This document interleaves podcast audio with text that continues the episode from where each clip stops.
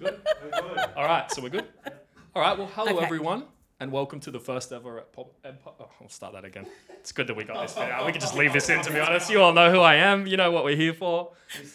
We exactly, Mr. Tongue and Mr. Lipstick. Oh, that's good that we started like that. Yeah, Sam. Let's just leave that in.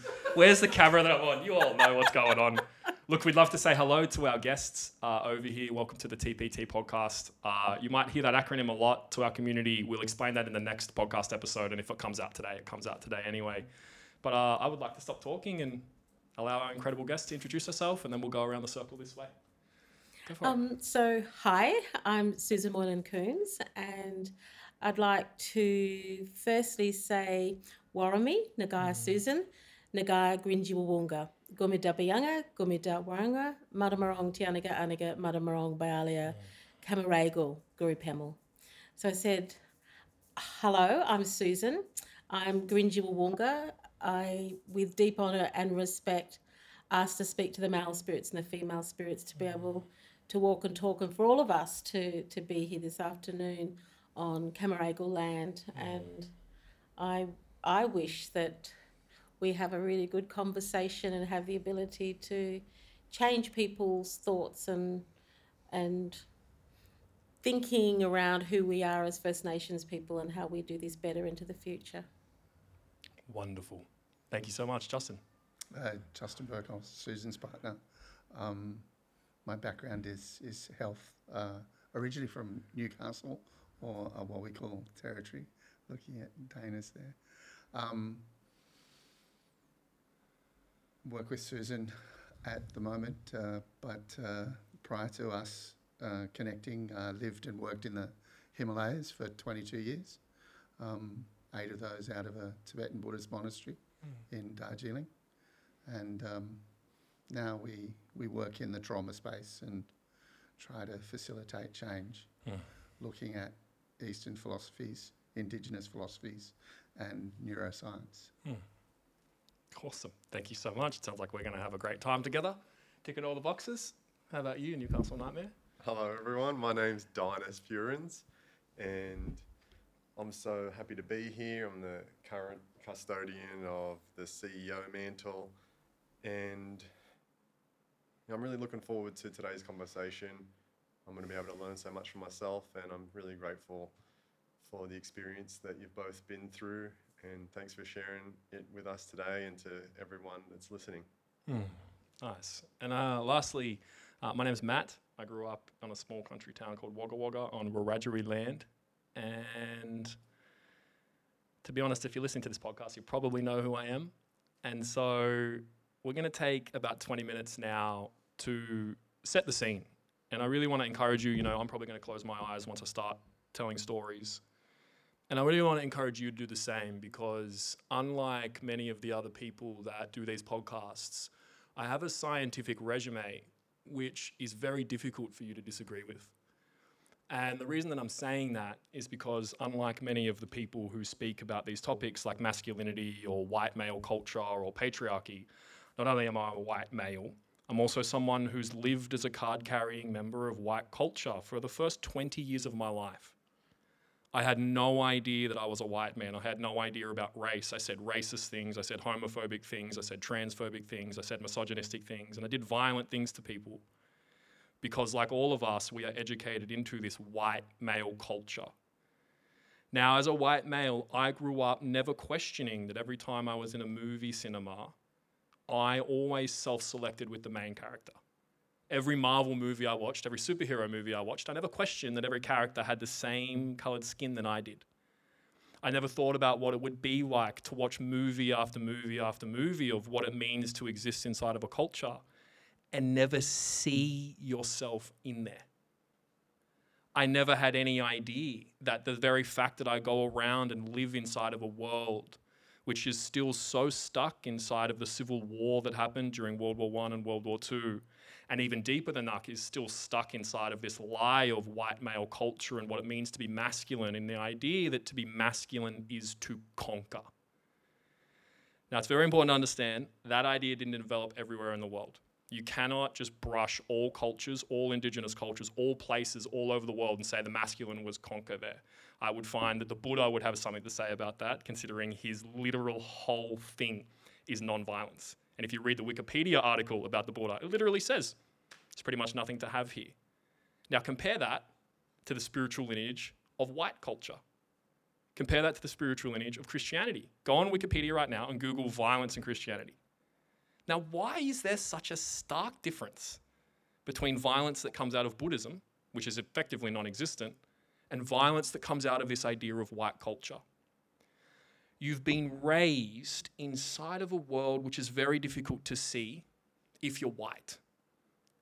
Not only is it very difficult to see if you're white, it's also very difficult to see if you're a non white person, if you're a person of color. You know, I sit here next to Dynas, and one of the things that was so fascinating to me as a facilitator is realizing that sometimes people of color don't feel safe to acknowledge racism. You know, that was a journey that you and I had to go on, where the first time we met, you're like, I haven't experienced that much racism. Yet, and then as we would go further on, it turned out you had. You just pushed it away because of how painful it was, like all human beings do. And so it's really important that as we approach a conversation about something like Invasion Day, as we approach a conversation about something like white male culture, as we approach a conversation about masculinity, we make sure we approach this conversation with the most important value first, and that's the value of respect. Now, I've worked with the most traumatized people on the planet over the past six years. I've spent thousands of hours holding people's hands, sometimes literally as they've overgone and regone through the most graphic trauma you could possibly imagine, to the point that I'm very well aware that people, some people's lives are nightmares and they don't have happy endings. I also sit here as a 31 year old who's had complex post traumatic stress disorder for more than 50% of my life. And you don't hear a lot of people so casually and comfortably talking about trauma in this way and that's because I'm fortunate enough to grow up inside of a culture where the internet exists, and I'm fortunate enough to be born on Aboriginal land. And I just feel like all I should do every day is wake up and say thank you to that. And I am lucky enough to also exist inside of a culture where psychedelic research exists. And so it's so important as we approach any conversation like this to realize we are talking about people's subjective experience. Now, that can be challenging because we all feel like our emotions are prevalent. We all feel like our trauma is important, as we should, because it is important, because those parts of you need love. And yet, I'll talk about myself, for example. I've had two spinal fusions. I've been told by a doctor I should be dead. I've been told that I might be impotent in my later years. I've been told that I have a life expectancy of only 65 years. And yet, when I got a tattoo, that was a mild inconvenience for about 30 minutes for me. Some other people I've met getting a tattoo was the most crazily difficult experience of their life. Now, this is where we start to get into a conversation of wow, inside of a space where subjectivity exists, that doesn't necessarily mean that everyone deserves the same space, maybe all the time. And when I say deserve there, I don't mean in worthlessness, I mean if there's an outcome. What is the outcome of humanity? Because there's only two. One, we figure out world peace, we have some great cultural awakening, there's something like the peace effort that gets started, which washes all of our culture with these new ideas of hope and love and peace of unity. And we spend centuries, and I do mean centuries, sitting in circles healing generational trauma. There's no mythical superhero coming to solve the climate crisis. It's human beings just like you and me. I'm just a kid from Wagga, just a kid from Newcastle, just kids from where you're from and we have no idea what we're doing, but we know if we love each other and we have conversations like this, maybe hope can exist in the future. Because if we don't figure out peace, we just go extinct. Now, as a white man, you might be sitting here thinking, well, white culture's awesome because we have all of these wonderful innovations. We have freedom of speech, we have democracy, we have all this bullshit that you've been educated into in history, which was actually just propaganda. And that's really important. If you can't say out loud that the history you learned at school is propaganda, you don't understand history. And if you disagree with me on that, you are so welcome. And in fact, I encourage you to come and debate me. Literally, the p7.com slash current list. You can email my management. I'm happy to debate you on 30 days notice anytime because a lot of people are going to have resistance to this idea that all of white culture, if your ancestors come back to the Romans, which mine do, then you grow up inside of the culture where you're the baddies in the story. You are the Nazis. That's your ancestors. Your ancestors are the Nazis if you're white. It's just a different chapter. Now, as a white person who's saying this, as the white person who's found at least a proto theory of trauma, as the white person who managed to go into the psychedelic realm and map the mystical experience, as a white person who claims to have found trauma zero inside of their life. If not me, then who? If I'm not the white fella to challenge you on your whiteness, then who is? I'm an entrepreneur. I dropped out of med school. I have a very amazing relationship with my wife. I love myself. I tick all the boxes I'm supposed to tick in a masculine culture, yet my message is the entire masculine culture has to change. And so, as we come into this conversation, you might start to realize there's a depth of human experience and there's a depth of wisdom and there's a depth of an understanding around some of these topics that if all you've done is just gone on Facebook or Instagram or TikTok, WikiWaki, whatever it is that you're doing, you're not going to have built a deep felt experience of what it's like to have to live on the front lines of trauma. Now, I've count myself very lucky that we have two people who've clearly lived on the front lines of trauma willing to speak to us as a community today. And so it's so important before we do that, I just want to give a set of safety instructions. This is going to be a very challenging podcast. I suspect I've already challenged a number of our community, which as we should, and it's my job to do that as someone who has the right to tell stories inside of our culture here at TPT. And it is going to be challenging. It's going to be challenging for all of us. It's already challenging to me to have spoken about the fact that I had two spinal fusions in my life. Those aren't words to me. That's a lived experience of a neurosurgeon chopping up my body and so when I say those words out loud, yeah, you just hear the words, but inside my body, those parts which were cut up are saying, hey. And I'm just saying, hey to them as well. How are you? But it's important to realize this takes energy, this takes focus. And that's why we need to start having this conversation about respect. Why do you feel and assume you have the right to the opinion that you have? If your base level assumption is every single thing that comes into your head should be said out loud, you need to spend some more time reading the Tao as a start, amongst other things. And so I'd really love everyone to calm down and slow down because we're not in a rush. We're not here to tell you how to think. We're here to speak our truths as strongly as we want to speak them with an open hand and with an open heart. And we're so willing and, in fact, hoping that if you have a platform and you disagree with anything I've said out loud or anything anyone says out loud, just come and debate me. And I'm so happy and would like to meet you in that arena. And so, the final thing that I'll say before I really throw over to Susan and Justin and we start wherever from all of that you guys want to go, because I know I've just said a lot of shit out loud, I'd like to finish with this. If you're out there and you suffer, and I won't use suffer, if you are struggling with complex post traumatic stress disorder, if you cry yourself to sleep every night like I used to have to, if you don't know how to make yourself feel safe like I used to how to feel, if you don't know how to get the siren in your body to relax just like I used to feel, what I want to say to you is it's really important that you go slow.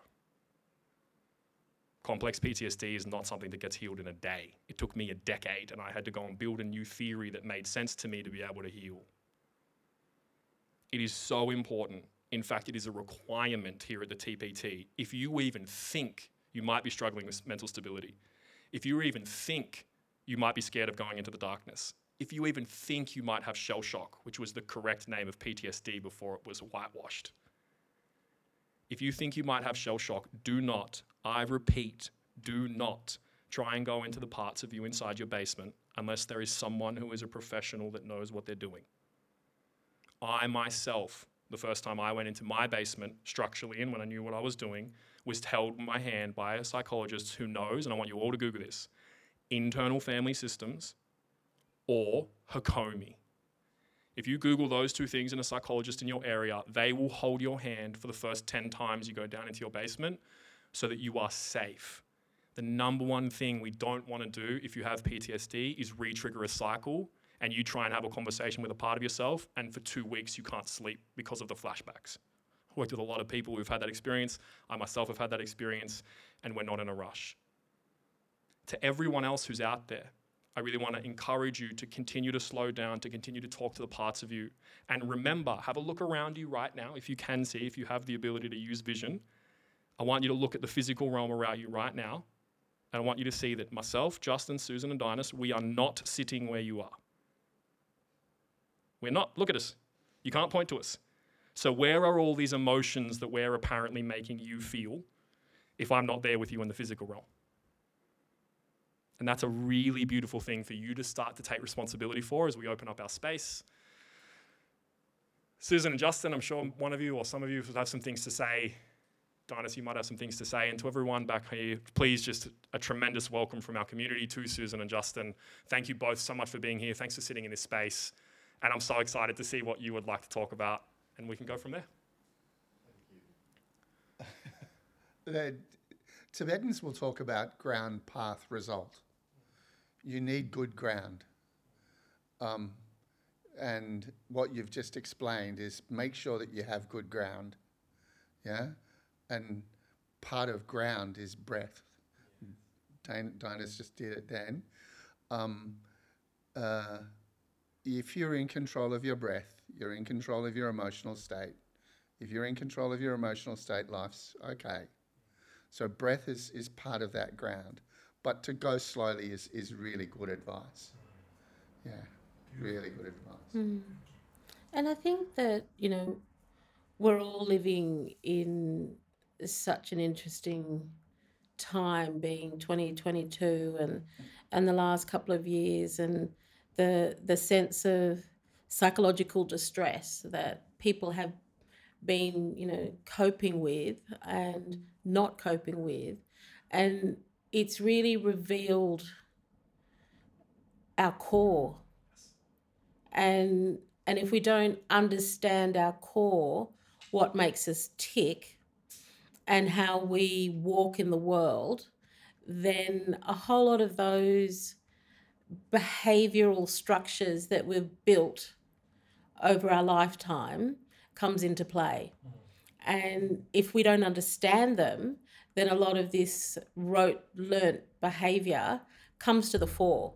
And it's it's either a positive or a negative in its expression.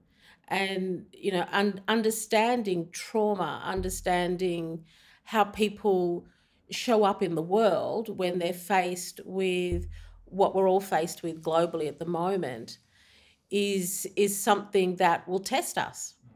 And and if we don't have that that understanding of our core then shit happens. And if we don't understand the triggers and why those triggers have been set in place, because they are coping mechanisms, um, and and they are the the the bell that rings or or the alarm that goes off when we find ourselves in situations that are not comfortable.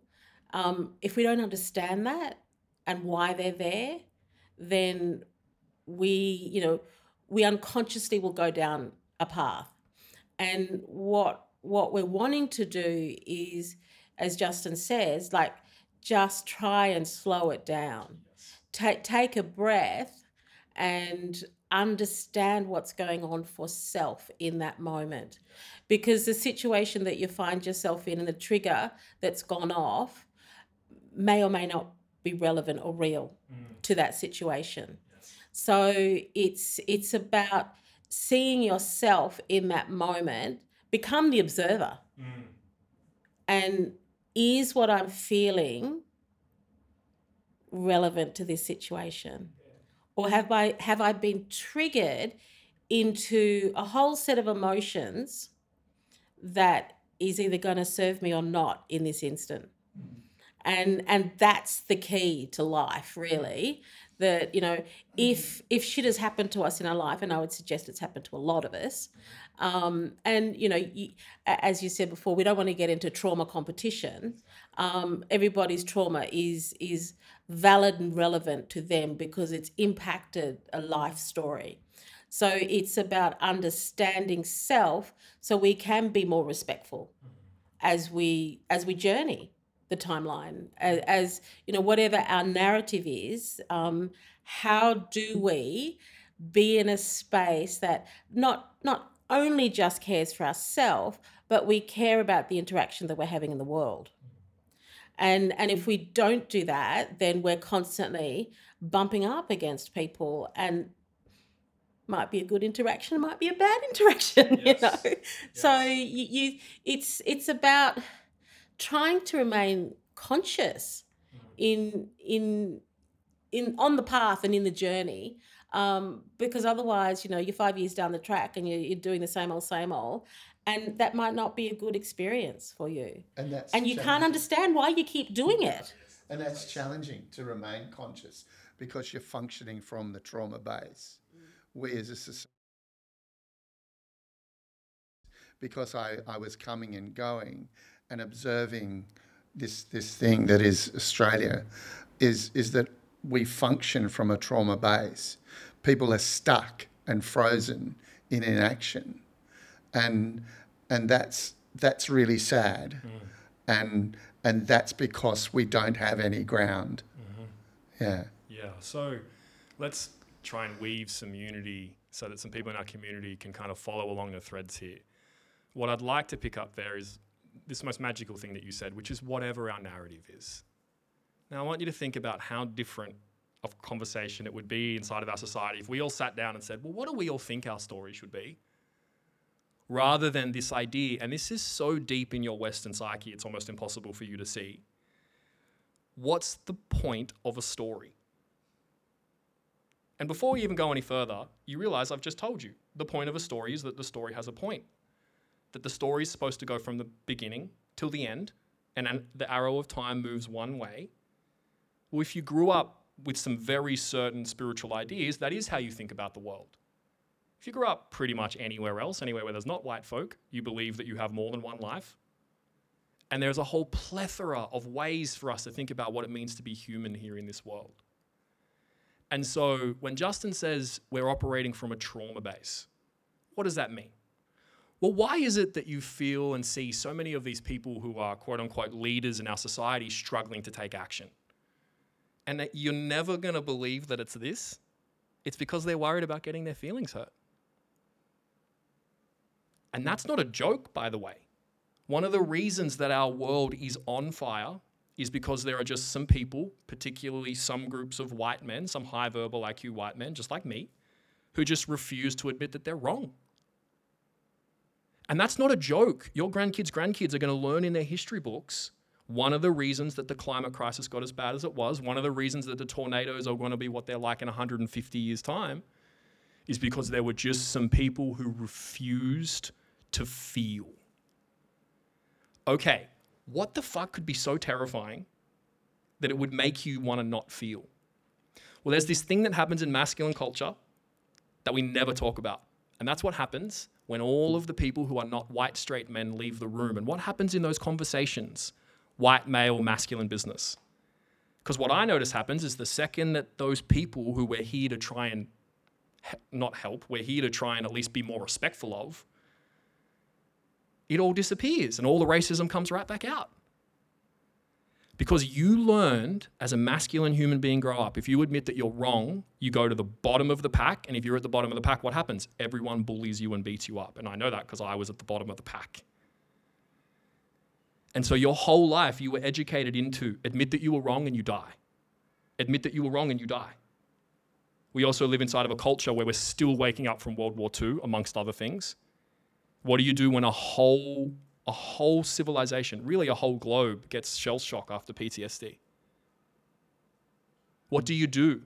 We tell people not to talk about their feelings. And so when Justin says we're operating from a trauma base, that's not easy for someone who's never heard those words out loud to understand. But what you can maybe understand is, as Susan said, everyone, every single human being I've ever met, even the Buddha himself, talks about experiencing suffering. Now, you then can go on a journey about what you want to do with that suffering, which are very different conversation, but even he himself says, no, definitely some suffering here. Okay, well, then what do we do with that suffering? What are we going to do about it? Well, what you can do is realize that human beings are underneath all of this. There's no politics, there's human beings. There's no business, there's human beings. There's none of these structures that we think that exist. There's just human beings making decisions. And those human beings are all scared to be themselves because when we were growing up, we got taught if we be ourselves, in white culture, you have violence enacted upon you. And so we all stay stuck inside of this prism where there's paralysis and nothing's really changing because of that trauma base, because everyone's triggered all the time. We're actually staying stuck in a very finite and a very dangerous way of thinking because if we don't change And if white culture doesn't learn from the cultures it's oppressing, and this one will hit you for six if you're a white person, really slow down and think about the depth of what this means. If the people who set the world on fire don't learn from the people they're oppressing, we will destroy all human life on this planet within two centuries. Now just press pause. Why the fuck didn't they teach you that in year seven? And that right there, that right there is why the climate crisis exists. Because of generational trauma, most powerfully of all, but it's so important. What's the number one cause of generational trauma? And it's white male culture. And so what I'd love to do now is to give, you know, the mic back over to you two to just keep pinging and going wherever you want to go. Obviously, this is coming out about Invasion Day, and I just really want to enable you two to keep speaking and sharing, and then we'll just try and connect everything in for our community. So I guess I want to challenge the narrative that you just spoke about Great. and to not continue to beat up on white males. Mm. And and we know it's shit. Mm-hmm. We know that, you know, for, for decades children are raised in a system and there is very much a, a what am I trying to say? There's very much a focus on the masculine way of doing things. And that's what society has been constructed around and and we're constantly, you know, trying to deconstruct that.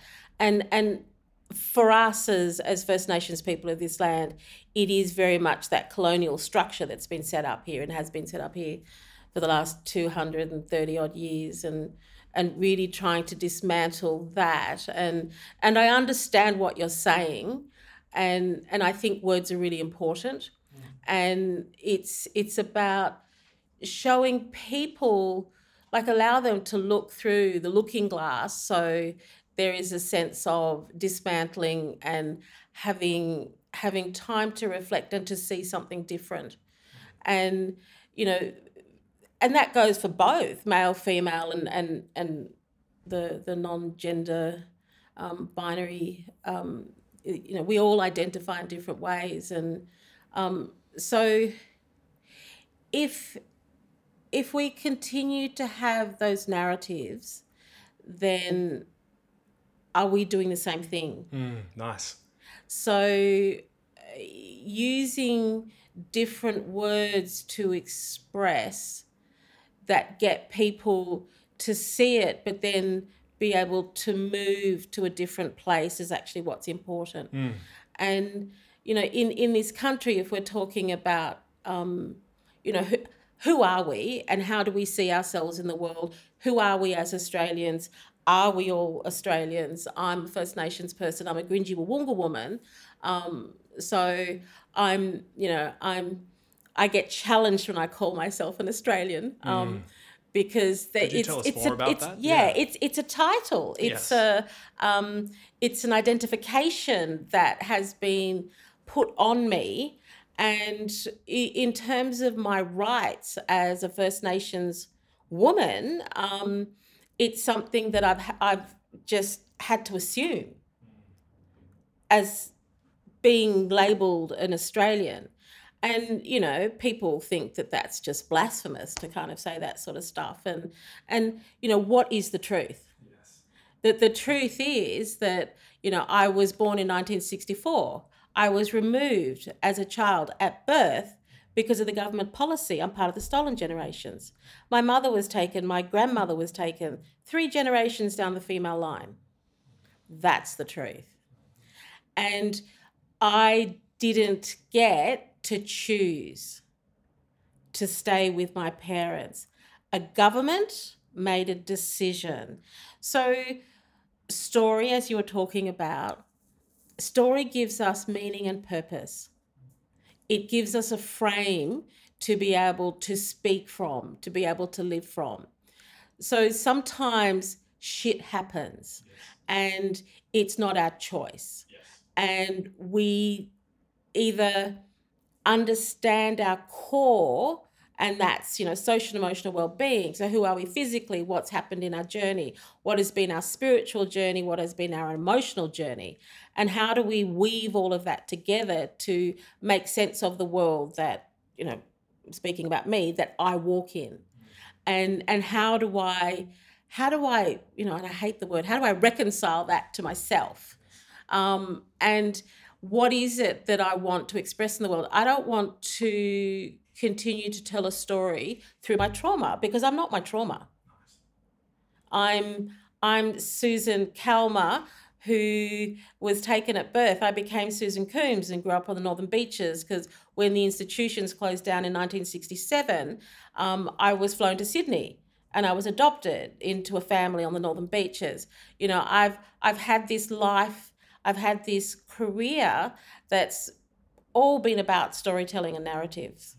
And how do we how do we share our story to not re-traumatize self, but to not also traumatize an audience. Yes. And it's you know it's about being able to speak it with a level of neutrality mm. so people can hear the story there might be an impact and a kick for others that hear it um, but you know if i speak in a at a public event like i can feel the energy of the audience yes and and i know that it's my responsibility to bring them back out of the trauma that I just dropped them into. Yes. And and you know, I'll I'll just I'll be silly, I'll crack a joke um, to just lift the energy back in the room because otherwise I'm not being responsible for mm. what I'm saying and doing and and how I affect other people.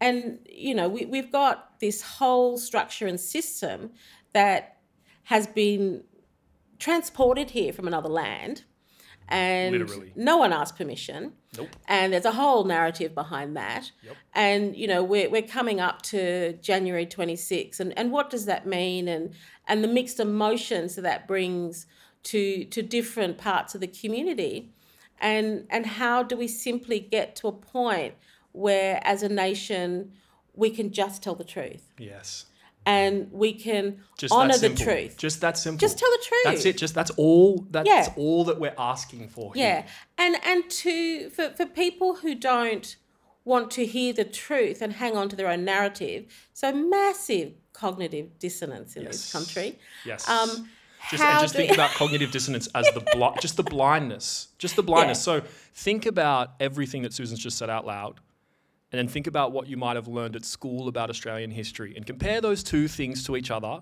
And that's what Susan's talking about, about this blindness. And that's a thing that we're choosing.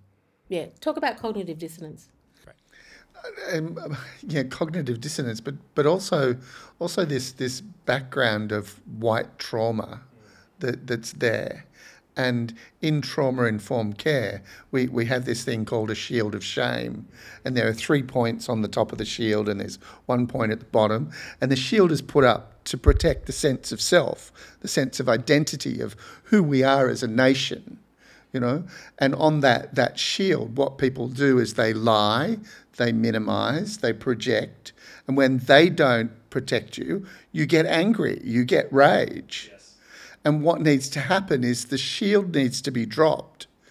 We need to have the adult conversation and, and to move forward. But the cognitive dissonance is, is this inability to, to actually see the truth. Uh, pure and simple. That's and yeah. it challenges people. It, yes. it challenges people and they'll hold position deeply. Good.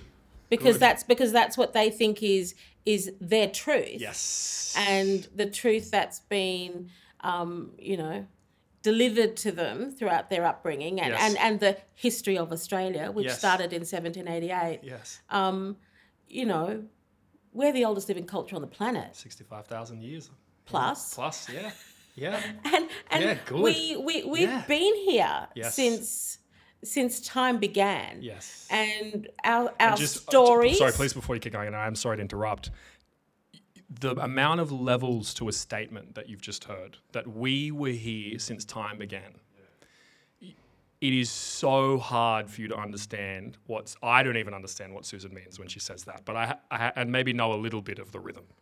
Okay, you just have to start to realize we use these words time and we might mean completely different things. And so it's so important here that there are words that are being said which you might have to reflect on for a couple of years before they land. Just like me and my education, it's been the same thing. So please keep going. But I just So yeah, so it's not hard to understand. it is a truth. Yes. And so for for your listeners, um, it's be careful of your words um, because it's not hard to understand. It, it just is what is, and it's really about ex- opening your mind and allow a sense of letting that in and sink in and yes reflect and, and do what you need to do. And it might take a while because your brain's going to be so curious about well what does that statement mean? And and go out and educate yourself mm-hmm. that you've been raised on a diet of lies. Yep. The, edu- sorry, the literal- education system did literal. not teach you Literal lies. Uh, let me give you a really easy yeah. one that I uh, learned recently. Now, unfortunately, the exhibition is closing on Invasion Day, so you won't be able to go. But there's a great exhibition at the Australian Museum. called Unsettled, which was the First Nations, uh, the history of Australia told from a First Nations perspective. So I walked downstairs. Let me tell you two things about this uh, this art exhibition, which changed my life, and I really think will change your life as well, because I was astounded when I read learned these facts. The first was that uh, I believe the first time that the British came to Australia, I was told a story that they got off the boat and planted a flag or some shit. That's all bullshit. A hundred percent bullshit.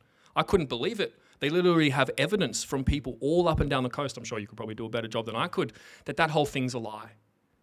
But this is not only that, and I learned that in history. Cool. So there's one lie. Here's another thing that I learned about in history: that there are people who were taken, you know, just like Susan, from their families and were also given numbers and were also sent to work without pay. Now, you've heard about that somewhere else. And the fact that that's happening here, and you may never even have heard about that out loud until now. That's what it means for you to have to lead your own education. No one's going to do this for you. You yourself have to choose to go and get books. You yourself choose to have to go and get resources. Whatever it means for you to start to try and educate yourself, you have to lead it yourself. And the thing that I want to tell you, you know, as someone who used to be a card carrying member of all this shit, because I had to educate myself as well. I grew up in a tiny country town where Bathurst and Supernauts was the coolest thing when I was fucking growing up. Holden HSVs was all the all the rage. But what I want to tell you is, at least for me, and I'll, I speak for Sam and many of the other kind of people in our community who've had to do this journey, it is so wonderful to do it because of the amount, the fact that we get to sit in this room with you two. You know, we're a kid from Newcastle, a kid from Warren, have these wonderful conversations. I just want to encourage you so powerfully to do it. Telling the truth is very difficult. You know, the Buddhists say the truth is like a light and it's also like a knife. So, what we like to say is the truth will light your life up, but it will also might cut and it might hurt and it might fuck you up, but then it will set you free. And by the way, I don't mean to fuck you up in an intense way. So, again, what does it mean to grow up in this nation? What does it mean to educate yourself inside of this culture, inside of this community? And do you want to say anything, by the way? Because no. Okay, I well, please I keep just- going. yeah look um everything's in plain sight Yes. it's all there it- everything's in plain sight. we are the most researched race of people on the planet. Hmm. And if you do go down that path of wanting to educate yourself, it's all there. And the reason it's all there is where it actually came from and the records that have been kept. So check out the archives of the Vatican. Check out, you know, the the, the monarchy.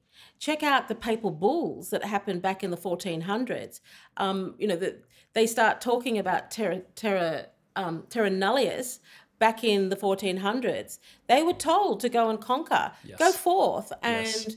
all those lands that aren't Christian yes. then just go and sail and conquer them and turn everybody into Christians because they're heathens. yes. And then you had, I can't remember the next papal bulls that they put out, but there are a number of them. And one of them was the, um, the doctrine of discovery. Same thing. So they're all out there sailing around the world trying to find, you know, Terra Australis, um, the great southern land. And they, you know, they knew, they knew we were the oldest living culture. They knew the the, the culture here was pure. That was from And, and our spiritual beliefs and way of life is exactly what's needed today. Just before we keep going any further on that, I just want you to really think, emphasize what we just said. If we don't learn from 65,000 plus years of wisdom, there won't be humans in a couple of hundred years. That, so just stop. That, that, that's just an end of conversation unless you want to tell us how you're going to solve world peace without us healing generational trauma. There's only one door out of this, and it's the truth. And it's us staring Well, at what's happened. It's the law of nature. Hmm. It's it's the spiritual laws Yes. and you know all of the things that people have have grown up believing aren't necessarily truth. And that realization when you do start to explore that something else is going on and it's not been great the way that it's been enacted on this continent the fact that we have been here since time immemorial and and all of those visitations from um, the ships that were sailing around the country and and and how you know settlement which i say with tongue in cheek um you Mm. What know you the, the invasion, Yes, of, the invasion, of our yes, lands and yes. and the fact that you know there's there's no respect today there's no understanding of the history there's no there's no it, it the whole relationship is one that the narrative has been controlled so how do we unpick that Yes. and and how do we see human beings for human beings because remember we weren't seen as human beings hmm. and we weren't treated as human beings Just please stop for a second there. I just want everyone to sit and feel what Susan just said. Because we weren't treated as human beings. 1967. Hmm. Please tell us more. 1967 was when the referendum happened Mm-hmm. and um, the Indigenous were seen as human beings. So think Prior about to that. that, they were flora and fauna. The invaders had the gall to think it was their right to give the people whose land this has always been and will always be, no matter what. Think about that. Think about how ludicrous that is. And what is what are you going to do about that? Right? I didn't. I mean, I probably did spiritually choose to be born, you know, on a Wiradjuri land in Australia. Ex- I absolutely did, and I feel very fortunate. But you know, I, I just grew up. I didn't know any of this shit. You didn't know any of this stuff. You were an engineer. I was a med student. We weren't doing any of this, but we just fell in love with this idea of helping people heal. And, you know, I don't ever talk about this, but Susan was just talking about that spiritual law. I really want to encourage you two books that have really helped me in my journey to kind of get rid of my whiteness. The first is Growing Up Aboriginal in Australia. I really want to encourage you anytime you feel like you don't understand some group of people, just go read first person accounts of their lived experience. That changed my life. Yeah, so Aboriginal, the word, nah. Oh, okay. um, understand where that comes from. Oh, please tell me It more. has a Latin derivative. Why are people, why are Indigenous people globally called Aboriginals? So it came from colonization. It came from, uh, it's a Latin, the Roman. The language comes from back then. So if I was being technically correct, technically correct, I'm not Aboriginal. I'm Gurindji Wawunga. They're my nations. They, that is my born right as a person from this land. So once again, the colonial term is Aboriginal. Great. So can I? And and it's not it's so because it's been indoctrinated in us because for a lot of the children that were removed told and a lot of times a lot of violence um, in terms of you don't speak your that heathen language um, you don't practice your culture. Um, families communities rounded up and put onto missions. So the the ability to to uh, express yourself culturally was almost beaten out of us. So they are terms that not are our terms. But because people were so badly treated and that trauma and the compliance that happened back through history so people now are really happy to wear that terminology of Aboriginal. Okay. But it's not ours. Hmm. That came from the colonizers. That came from church and state. Yes. So it was transported here. You have Aboriginal people in the United States. You have Aboriginal people in Canada, Turtle Island. You have Aboriginal people in and who call themselves Maoris, but even that's an interesting term when you look at the history of that too. So it's it is about understanding where all of this stuff comes from. And and it's in it's just out there in in general view and people are using terminology that's not right. So should I say First Nations? Yeah Great. because it's a rights thing. So as and you know, it's interesting when you start hearing about you know Australia's First People, Australia's First Nations. So we are First Nations people Yes. of this continent. Yes. And just so everyone understands, that's a fucking tremendous difference what Susan's just said. They may sound like one word's difference to you. It's huge. It's huge. And I want everyone to see what's happening here. I d- this is what this conversation is about. Is me reading books, Dynas, all of us coming in here, not knowing what the fuck we're talking about and being educated. yeah. This is what we need to do. It's because that narrative and that story just keeps being told. Mm. So you just keep believing it and you keep thinking that's, you know, a good thing. And we do versions of, you know, well, that's not correct terminology. It's not protocol. Um, it's not a, a correct protocol to say this word or that word.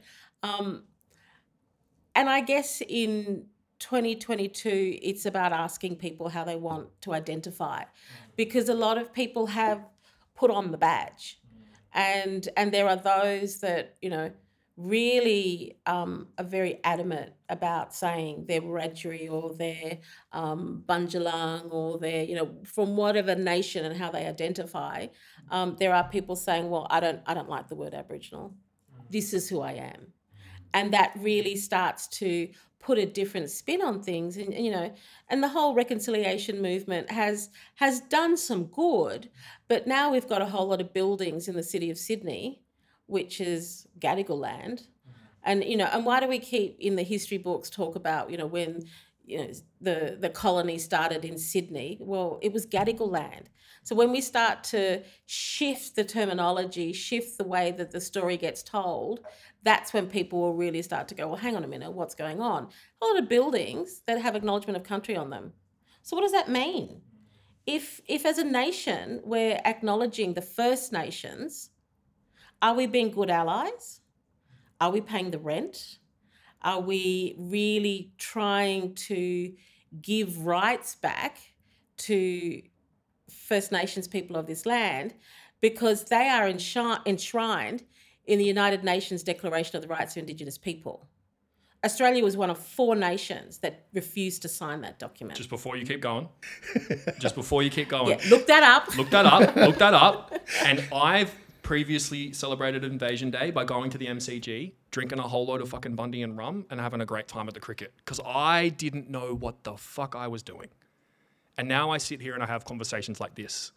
And I just really want to encourage everyone. The reason that I'm saying this, the reason I'm bringing up these stories of my past is because we're all just sitting here as children. Dynas and I are kids in this conversation. We're just trying to learn and, and to be here and to just try and be as respectful as we can. And so I really want to encourage you back home, just slow down. One of four nations. Do you, by any chance, know what the other United three States, nations? Canada, New Zealand, Australia refused to sign it. And it took um, 2007 United States, Canada, New Zealand, and Australia. and Australia refused to just- sign the Again, another thing, everyone back home, go look at where those four nations all came from. When I say those nations, by, by the way, I mean the invasion, not the First Nations people. Yeah, the And you're going to go right down a rabbit hole when you start to do this. Yep. Because a- it, a it big shows it shows our rights. Mm. And I love that you said give rights back. Yeah, and and even that is a Midnight bit of a oil. hiccup. We we so as the original people of this land and the oldest living culture on the planet, we need to assume our rights. We need to be our rights. We need to live our rights because currently we're still in a position of disempowerment. And it's interesting. I had to change my thought process to go, well, hang on a minute, why am I why am I waiting for permission to do this or be this? I am. I am Gurindji Wabunga. I am Susan. I my bloodline, my ancestry, my DNA comes from this land, nowhere else. My mother and my father both have bloodline to the Northern Territory. I come from there. I come from nowhere else. So it's about us who are First Nations people of this land who have been treated incredibly badly post 1788 and you know the that so-called penal colony that got set up over there and and just was such a disruption to our way of life um, we just need to assume what is true and correct and right on this land And that's what people are fearful of in terms of uh, you, you're the, the people that are making decisions don't don't necessarily use First Nations or they because because they know the the terminology of first first in time. Yeah we are first in time. First in time. And le- when you look at that from a legal perspective Yes. First in time takes on a whole new meaning Very different meaning. Yeah, one of our facilitators, uh, who's an in, uh, Anglo Indian young man, he said that he figured out at 13 that our entire legal system was unjust and no one would talk to him about it. And so he just said he went silent and got angry. And he didn't realize that for about 10 he's, years. he's Indian Indian, yes. Yeah. Yeah. he just prefers Anglo Indian. Yeah. Yeah, Yeah. and I, I've seen him on the website. Oh, great. And, and having lived in India and having seen what happened in India with Gandhi, and you know when when the British pulled out, they pulled out real fast because they were all told to go home. yeah You know, the United Nations said you have to go home. All colonial powers need to leave. Go home. And and so India are still trying to put together, you know, the the shit fight that they were left with when Mountbatten, I think it was, left. Um, and Modi's trying to to form, still formulate a constitution in India. So after World War II, the United Nations was set up, and we had the the Declaration of, of Human Rights come into being. And the UN said, how can we uphold human rights if there are still races of people who have been subjugated by colonizers? So the directive was go home, pull out, get out. Didn't happen here. So we still have the colonial powers controlling and not giving our rights and and allowing us to be who we are, which is the oldest living culture on the planet. And and you know what what I find really offensive when we have these conversations around January 26 is the way that people hang on to that narrative. You know, the country's only 230 odd years old. Like seriously, we've been here for 65,000 years plus. We've been here since time immemorial. It is a joke to consider that the be all and end all is the Australian nation. Um, who are who, who, who are we? And if Australia calls itself a sovereign nation now, uh, offensive, and who are we? We are sovereign people. We never ceded sovereignty. So how do we find ourselves in this position? And you know, people have been doing reconciliation. We've had the the Uluru Statement from the Heart. We, you know, in that, which you know, I, I think is quite good that people talk about the the fact that there can be co-sovereignty. So why is it so hard? Why is it so hard for successive governments to do something? Why do we get to this point in the calendar and continue to have these bullshit conversations? And until, as a nation, people can be respectful of who we are and understand our rights and understand our position as first in time and the original people of this landscape who have been subjugated and treated badly and traumatized, um, until we get to the point of sitting down and just truly understanding the truth and being respectful and care for our shared humanity, we're going to continue to have these bullshit conversations. And it goes nowhere. And we just keep doing it. And and it's slowly, slowly creeping, I think, in the right direction. But, you know, if we rely on mainstream media, forget it. Um, look what great job they're doing currently, um, and for the last two years. Um, we we have simply through the education system and through the media brainwash people. We continue to do that. Now, for everyone back home, uh, I am going to record a very, very, very long section on this. The concept you're looking for is called the Overton window. Uh, it's so complicated to understand. You don't get the brainwashing in one day, but I will teach that in the future. But I just want you to know I fully agree with that statement. And that's very important for everyone at home to understand when we use the term brainwashing, we really mean that term. And I'm going to explain that at length just on some other future thing. What would you like to say, Justin? No, no, no. great. Agreed. Because I think that when we started to change what children were being taught in schools and some of the the indigenous perspectives were being included in curriculum and that's been a really slow creep to get that in there um, it's going to be a generational thing and we we're it's almost like we're in the last throes of the patriarchy and and the system and the way that it hangs on to that narrative which reinforces their position of power and control over Yes. and if if you really want to understand the power and control over just look up the intervention that happened in the mm. northern territory I encourage everyone at home. on Wikipedia, the, as you said, the facts oh are there. Oh my god the, f- facts it- are there. it's all in plain sight. You mm. just got to connect the dots. So the question is that they rolled out this thing called the intervention to control the lives of communities in the Northern Territory. Why? They rolled it out under the the guise of the Little Children Are Sacred report because apparently there's all these pedophile rings. Of which they didn't Still find any. today, they have not found anything. Mm-hmm. No one has been charged. So the Just say that again for us. No one has been charged. No one's ever been charged. So, what is it truly about? Yes. What is a cover story and what is this truly about? Yes. No one's ever been charged. I want you to just sit with this. Sit about what the conversations we're having right now. Why is all of this happening? Why are we doing this? Why are we going in circles? And you're going to have to come up with your own answer. We're not here to tell you. We're just here to have conversations and to open doors. Please keep going, by the way. So, so we're what- at an hour. Great. what is what is the control about? What is the disempowerment about? What is trying to hang on so tightly to a narrative of Australia and Australia Day and let's celebrate.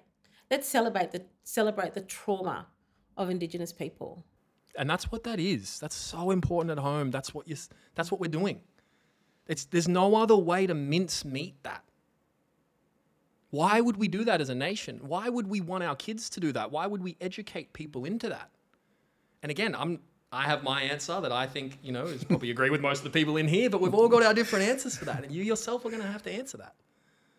Right? You yourself are going to have to have conversations with people in your life. And what I want to just tell everyone to do is it's so important to just keep listening. Keep slowing down and keep listening in these conversations. Susan, please keep going, by the way. So this is wonderful. If we look back through the history of this country, if we look at the moments in time when when we as First Nations people have been able to kind of push an agenda and to creep a little bit more down the road. Um, you've got things like the Barunga Statement, you've got things like the Bark Treaty that came out of um, Arnhem Land, the Yolngu people up there. Um, look up the High Court ruling on Mabo. Um, that's very telling. And if and if you if you question even further why the High Court wouldn't go further than overturning the doctrine of terra nullius. Tell us more about this, because what would going further look like? No, no, and I'm so Oh, in, by a- the way. absolutely. Yes. So, so the legal system would simply collapse in this country because Exactly. it's operating illegally. Everything. Yes, fall because that's what that's the bank that's the bankrupt thing. This is what uh, you know our facilitator found. That's it. The whole legal justification Everything is would fall over. We'd have to do the Yeah. whole thing again. Correct. Yes. So And- why do you think the government won't Exactly. And this won't is so won't important. un, won't apologize Yep. truly apologize Yep. And give back our rights Yep. and say yes these are the original people of this land Yep. and you know the whole mea culpa crap Oh, crap it's the same thing and would happen like at those just other four countries. It's Yeah. all, It would it would it's be all about the land and yes, the money. The New land Zealand, Canada, and- value of the US, and. Australia. It'll Yeah. be all four of us. and what are we all doing it's all about resources and money and Yes. power and control Yes. So we can't give it back because, so here's the thing colonization underwrote nations globally. So just think about that for a minute. We underwrote, First Nations people of this land, we underwrote the building of this country. First Nations people who are disadvantaged, who are living under interventions, who, you know, are, are fighting to keep their children because we continue to remove children. So it's just, you know, another removal process. Um, same shit, different day, right? So understand the value alone of the land. So not talking compensation, not talking about 230 years of being disconnected from it and traumatized and killed and massacred and, you know, you name it, it's been happening. Um, $6 trillion in today's monetary terms. That's our wealth. Yes. Literally. Yes. So all these roads, all these buildings, Six trillion. yeah. I asked an economist. Hmm. So, if we understand we need, never ceded sovereignty, if we understand the British came here and set up shop illegally, mm-hmm. if we understand why they did it, and you go back to the papal bulls, so we're talking about religion, we're talking about the Vatican, Yes. Who was Yes. out there. We're talking about the Greco-Roman values. This goes all the way back to the ancient Greeks. Never Correct. forget the ancient Greeks society where they said everyone had a vote, but the only people who had vote, white people who have land. The whole thing runs on slavery, theft, and pedophilia is rife in that culture. Correct. And uh, it, it frightens me when I look at all of those old movies of the way that the British, you know, they used to fight with, what was the movie we watched the other day with Mel Gibson? Braveheart. Like, just the violence that went on. Yes. Just this whole, you know, feudal lord monarchy, that just the behavior and, and the way that the church had such a say in everything that was going on. That's the roots of all of this. And that's just facts. Him, we could not be in It's- more strong agreement with everything that's just been said out loud. It's you, awful. you just have to read. Like you can just go on Wikipedia. Yeah. This isn't difficult. Everything we're saying out loud. You can go read the papal bulls. They're This all there in plain sight. They're all there in co- plain It's sight. all commerce, contract law. Goes back to commerce and contract law and the race. The race that was on because of the papal bulls. And we're, s- this is why we're in this predicament right now. and people truly can't say sorry. And people hang on to the narrative. And people just are so gullible and just keep going along with it. So wake up. And if you do wake up there is an opportunity to smell the roses. But sometimes the waking up is painful and you know we want to do it in a way that cares for people. And our culture is so beautiful. Like i haven't even started talking about culture yet but our culture is so beautiful it's the history that gets in the way. And it's only been 230 years this shit show that's going on.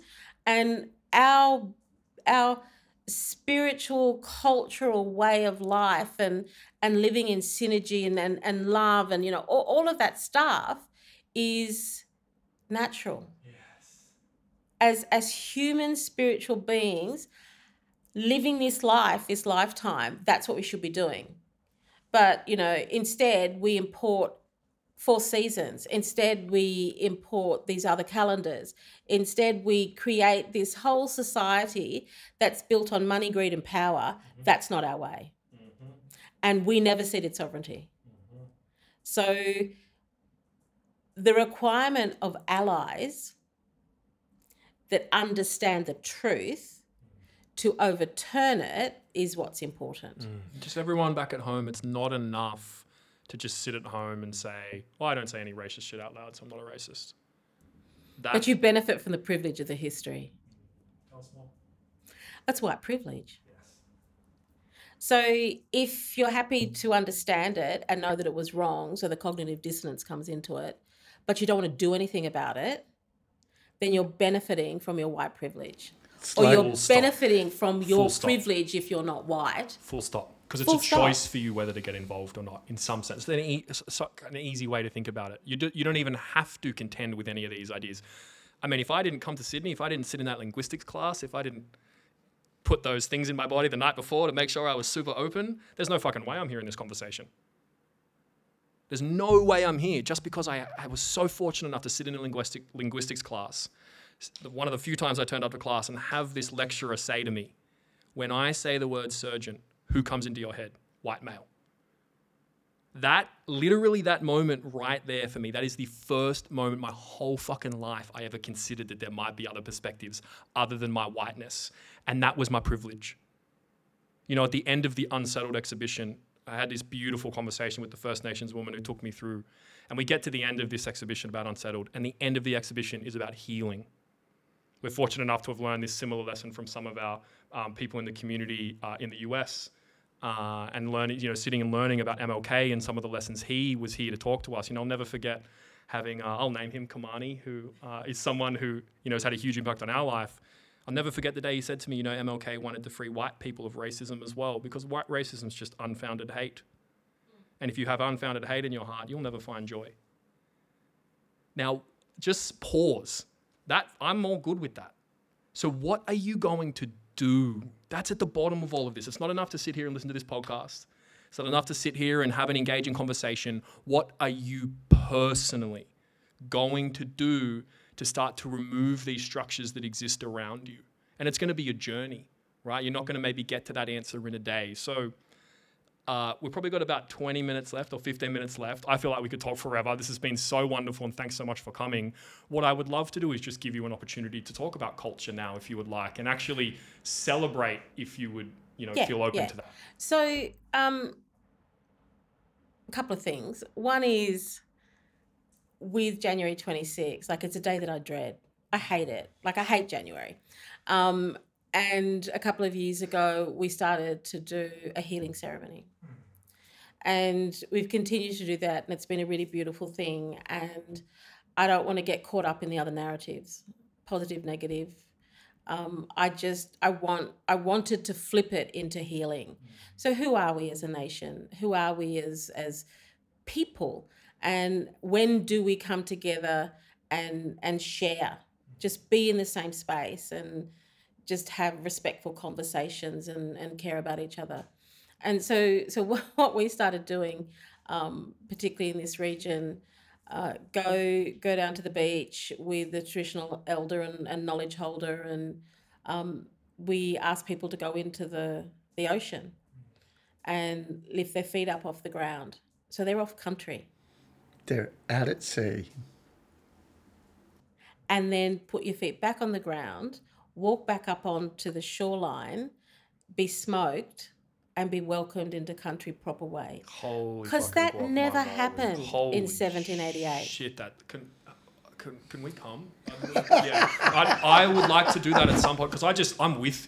yeah Thank you. That is beautiful. Thank you so much for saying that out because loud. it's Wow. So it's I go the in only the water. way. The Wow. o- I yeah. take my hand. I take my feet off water, so I'm. Off well you the take your feet off the yeah, off the, off the land. So I'm off and land. you're off country and then I come back and I'm smoked.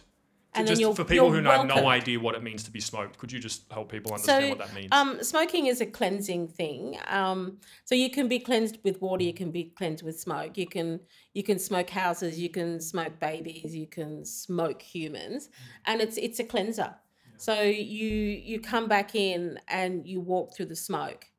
Um, you bathe yourself in the smoke and then um, you're welcomed back into country proper way. And and i think that you know when you know again plain sight go back and look understand maritime law understand you know the legal westminster legal system here and how it got transported here. Um, so if we never welcome Wikipedia that if you don't know what that means, by the way. If you've never heard the Westminster system out, just Wikipedia and YouTube and lectures, it's just all available to you and it's free. You just have to Yeah. take the, the effort. so you know we're, we're all citizens right on the citizenship to understand the language and understand how this comes into just the everyday vernacular and we just believe the word. So we wanted to do something different. So go back into the water, come back on land. And and it's it's so beautiful that um so it's it's a part of a cultural expression. It's it's they they are and you know again it's it's the contemporary way in which these things are used in terms of protocols welcome to country acknowledgement of country and and to a certain extent they get bastardized um, but you know what you what you would always do in in traditional times and and even even today like we will do it um, that when you know you're crossing a border so not the border of new south wales because there were many borders of our nations, um, that you would wait to be welcomed into country by the people. And, and that was to ensure your spiritual and physical journey through country. So you'd, you'd you know you'd indicate that you were there. You you might light a fire. You know, if people saw you that that approach and say you know, basically what do you want? What are you doing? And and you would state why you wanted to go through their country, and you might be doing trade. Um, so you ceremony would be done, and and that's you know that's the welcome that you would get from people, or or not. um, but it, it comes from a very deep, rich tradition. The whole welcome to country, and and today the contemporary you know protocol is is acknowledgement, which I you know I think when done from the heart is actually a really beautiful thing. Um, but culturally, the only people that can welcome you to country is someone who has bloodline and ancestry to country. Um, so that for me culturally is really important. And and there are you know there are so many things in terms of how we share our culture and and understanding that you know the Sydney Basin has six seasons, not four, and there's a whole lot of stuff that Sydney Basin has six seasons, not four. the weather, yeah, yeah, um, that it's we just keep being force fed the stuff from overseas, from the northern hemisphere. So slowly it's creeping in that there is a, a deeper understanding and deeper education that's going on with the children. That's a good thing.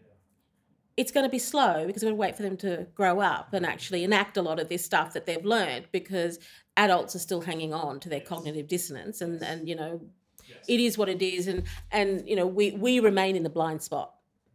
So it's how do we come out of the shadow and and there are a lot of things in the Uluru statement from the heart that you know are beautiful. There's there's you know I worry about a lot of elements of it and I I would really love to just have First Nations people know their rights and be that.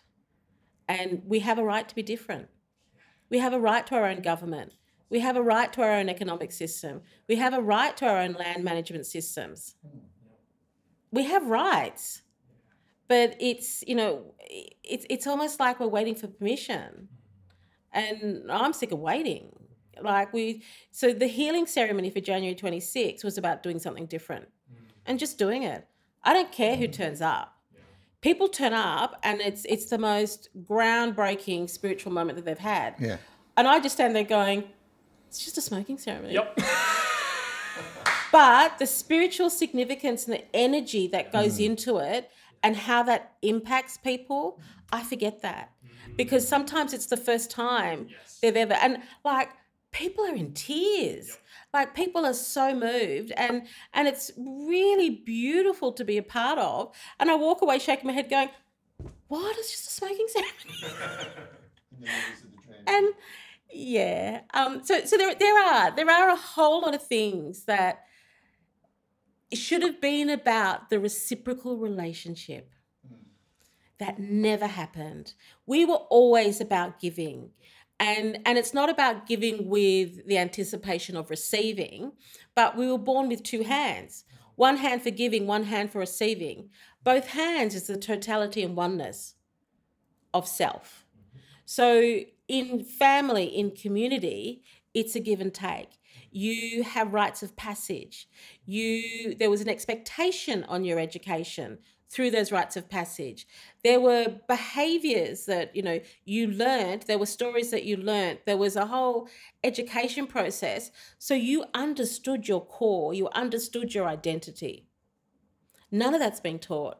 And we should have been sharing that with all people that came to this land. And because we were treated so badly, and because we were told not to practice culture, not to speak language, we were round up onto missions, babies were being stolen, all of our rights went out the window. There were massacres, there were, you know, a whole lot of awful, yeah, wars. Um, and, you know, the, the frontier wars that can't, for some reason, be recognised down in Canberra. Like, I'm sorry, it's the history of this country.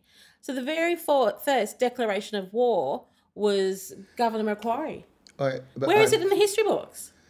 I'm not sure that it was Macquarie. It might have been the guy that was um, Macquarie was ill at the time, and um, the fellow from Tasmania had come up, and he might have Ah. done it. So there, there are stories about, you know, Parramatta, Darug country, um, Darawal country, and the just the atrocities that happened.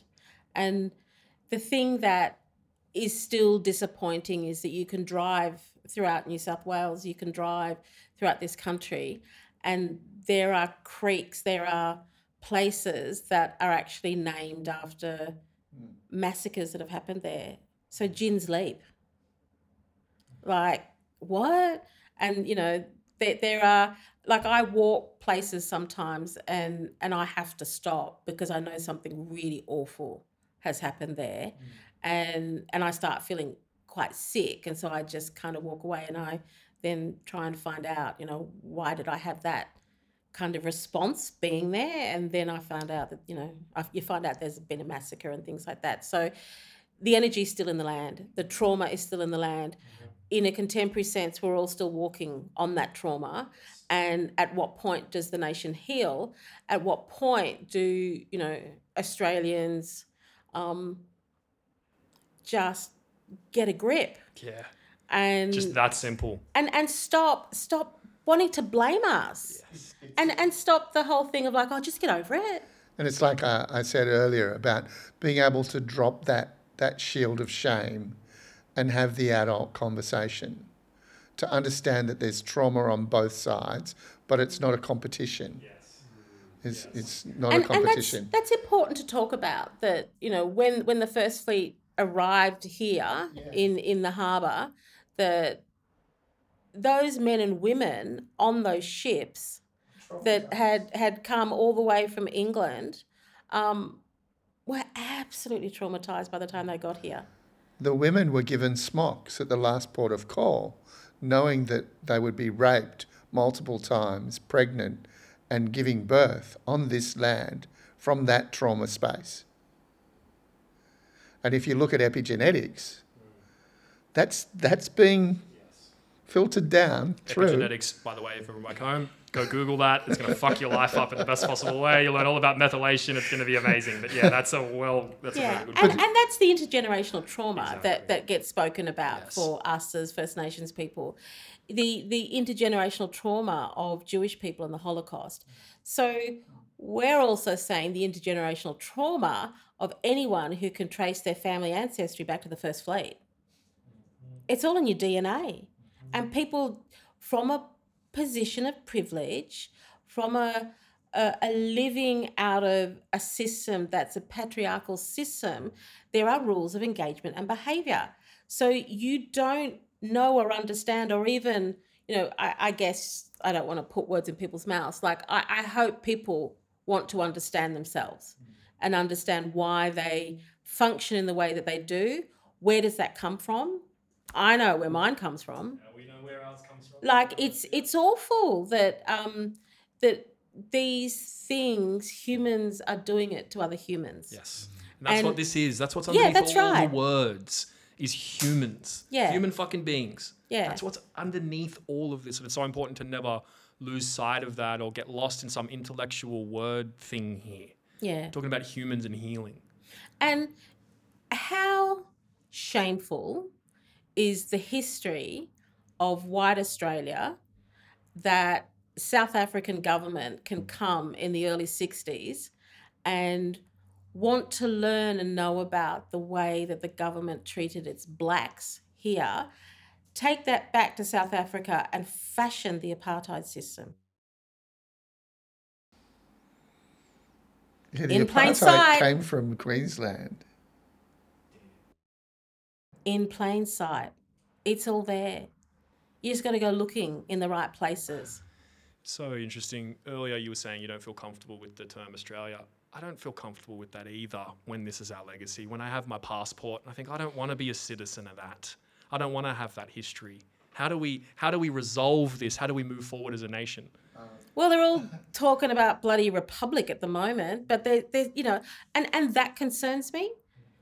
Are we having that narrative, that dialogue with First Nations people at the table?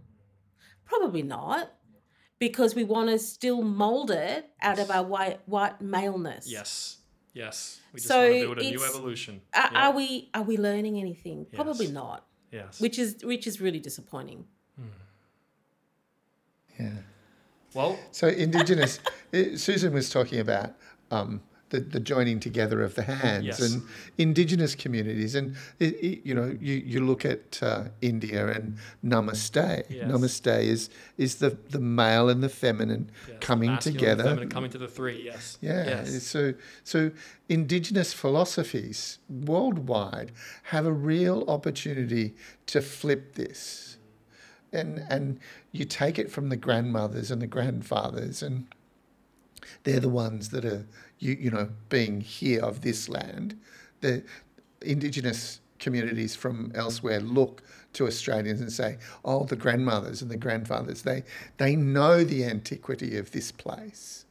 So look, it's in our backyard. Why don't we look at it? Why don't we acknowledge it? People are shocked still today when I say we're the oldest living culture on the planet. They go, "What really?" I go, uh, "Yeah." like, why don't you know that? Yeah. And why aren't you proud of that? Yes. And why aren't you standing on the rooftops? Yes. to the singing. world going, Yes. We have the oldest living culture on Yeah. this continent. We today call it Australia, and we're really proud of that because their culture's our culture. But instead, we want to go, oh, white culture, the Western way is, is superior. Yes.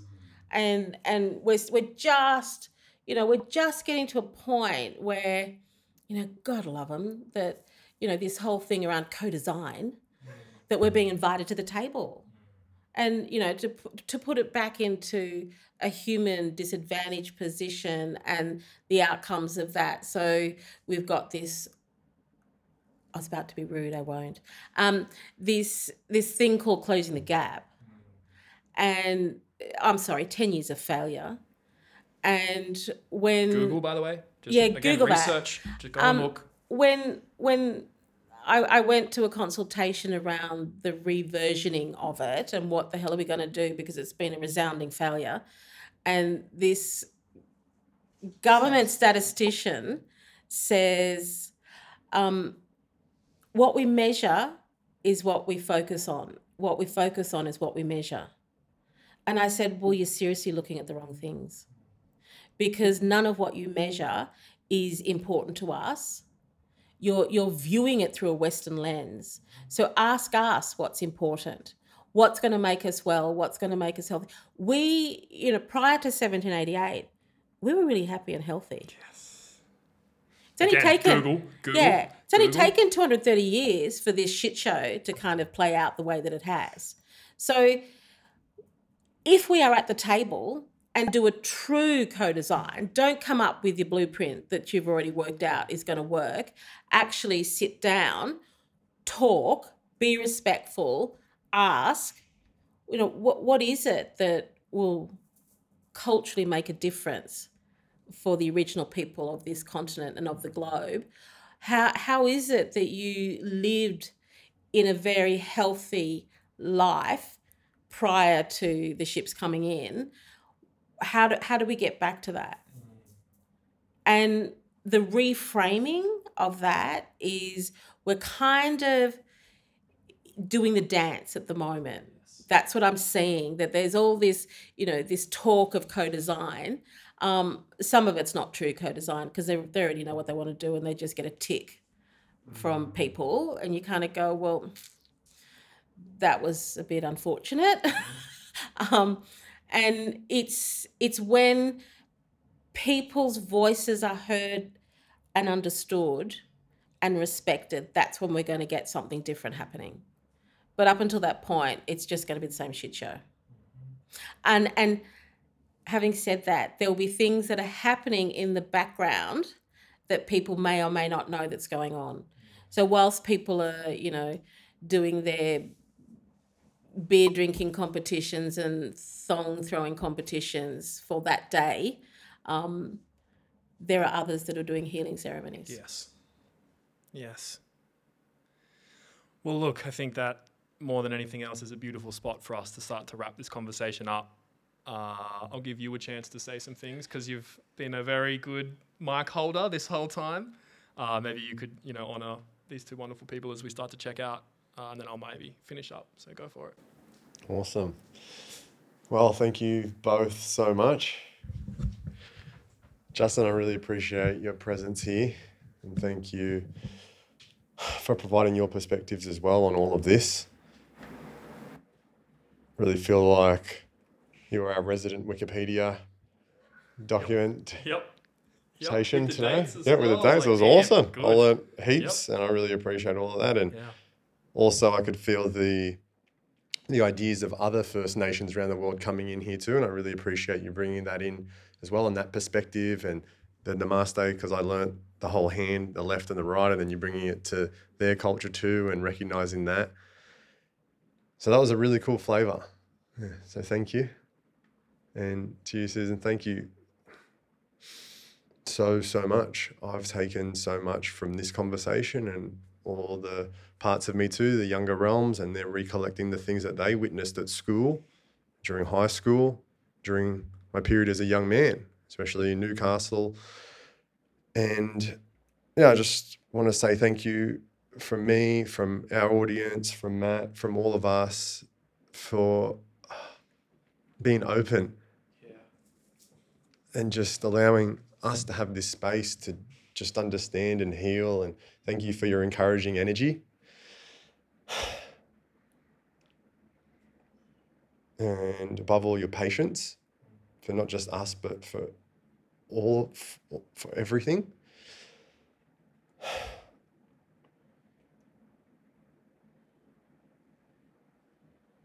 And thanks for the focus on the truth mm. because I have heard things like this throughout my entire life, and then I've heard a lot of other things too.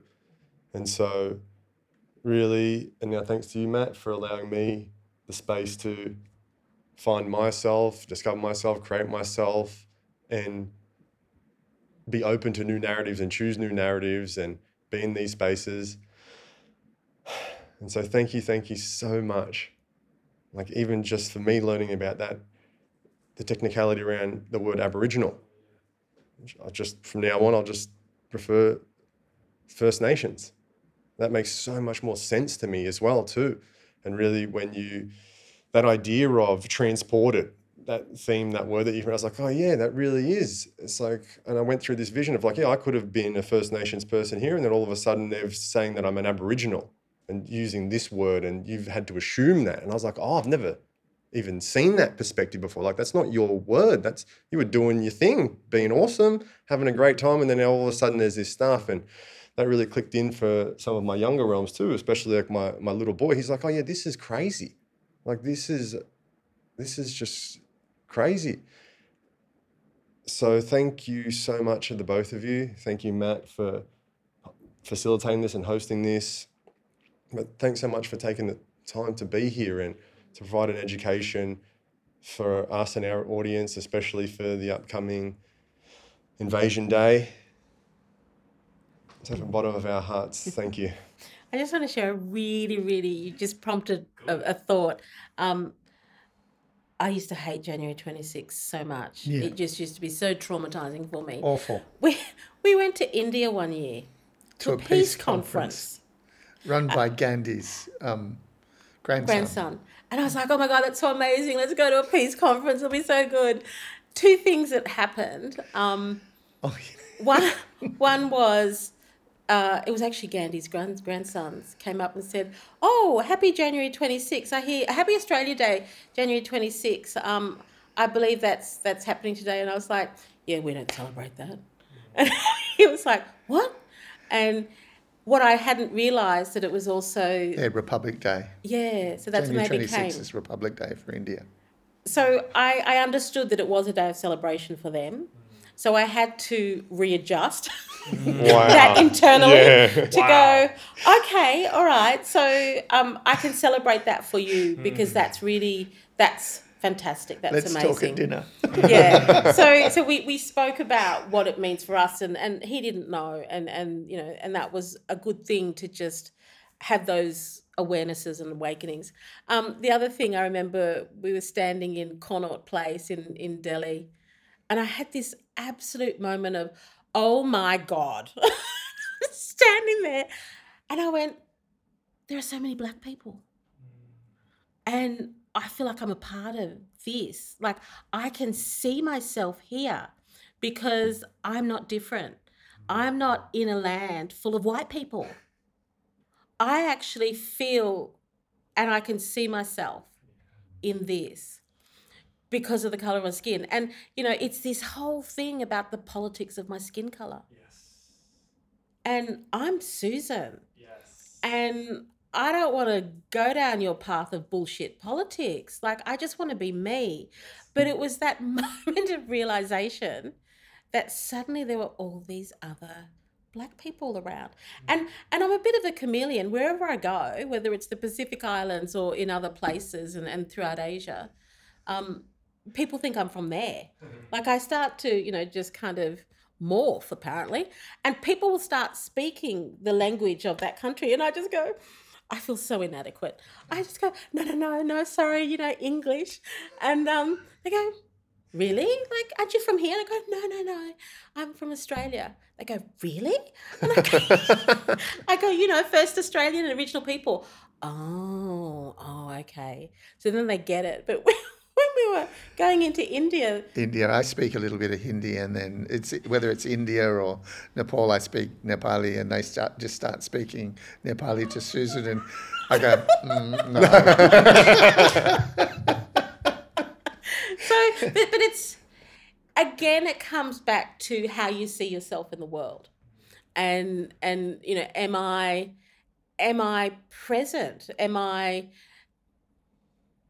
am i a part of something? And coming from my background in broadcasting abc nitv it was always about telling our stories. Because if we don't get those stories out there it just continues to be a whitewash. And it continues to be white noise. And and so you know i'm i'm proud of what's happened with with abc and now nitv doing so well because it does start to really inject the color back into the nation and and the conversations and the narratives that are going on because that's what's important i mean not only for us as adults but you know children as well Yes. Well, with that, I'll just say a quick thank you. Uh, just Justin, like, thanks so much for your presence. You've clearly spent a lot of time thinking about these things, and you've also put in the hours both as a practitioner and as also as a researcher. And so, just a huge thank you. Uh, this whole conversation wouldn't have happened had you not reached out to Dynas a couple of years ago, back when he was trying to compete. Ah, those were the days. We're talking about agape. Yeah, yeah. And so, just like, thank you so much uh, for being here and just for your guidance and that thing about the trauma base that's going to stay with me. And then, you know, Susan, oh, just thanks for your personal stories, to be honest. Like, for you to just so powerfully walk us through that uh, was really meaningful. And literally, I was looking at your website last night and I couldn't sleep. I was so excited for our conversation today and to just sit and be educated. And, you know, as I was walking over here, I had my plan for what I was going to say. I was like, all right, I know the bit to say at the start, but then it's just time for us to like shut up Exactly, and to really allow your wisdom to stand here. So we just want to say a huge and tremendous thank you, not only for all of us, but just for the stand you are for humanity. Um, we really recognize your bravery and your grace, and so thank you so much. You two are literally the first ever guests that we've ever had on the TPT podcast, Cool. and we just want to give a massive shout out to both of you. Thank you so much. Big love to you both, and we'll see all of you back home soon. Bye. Thank you, thank you. Right.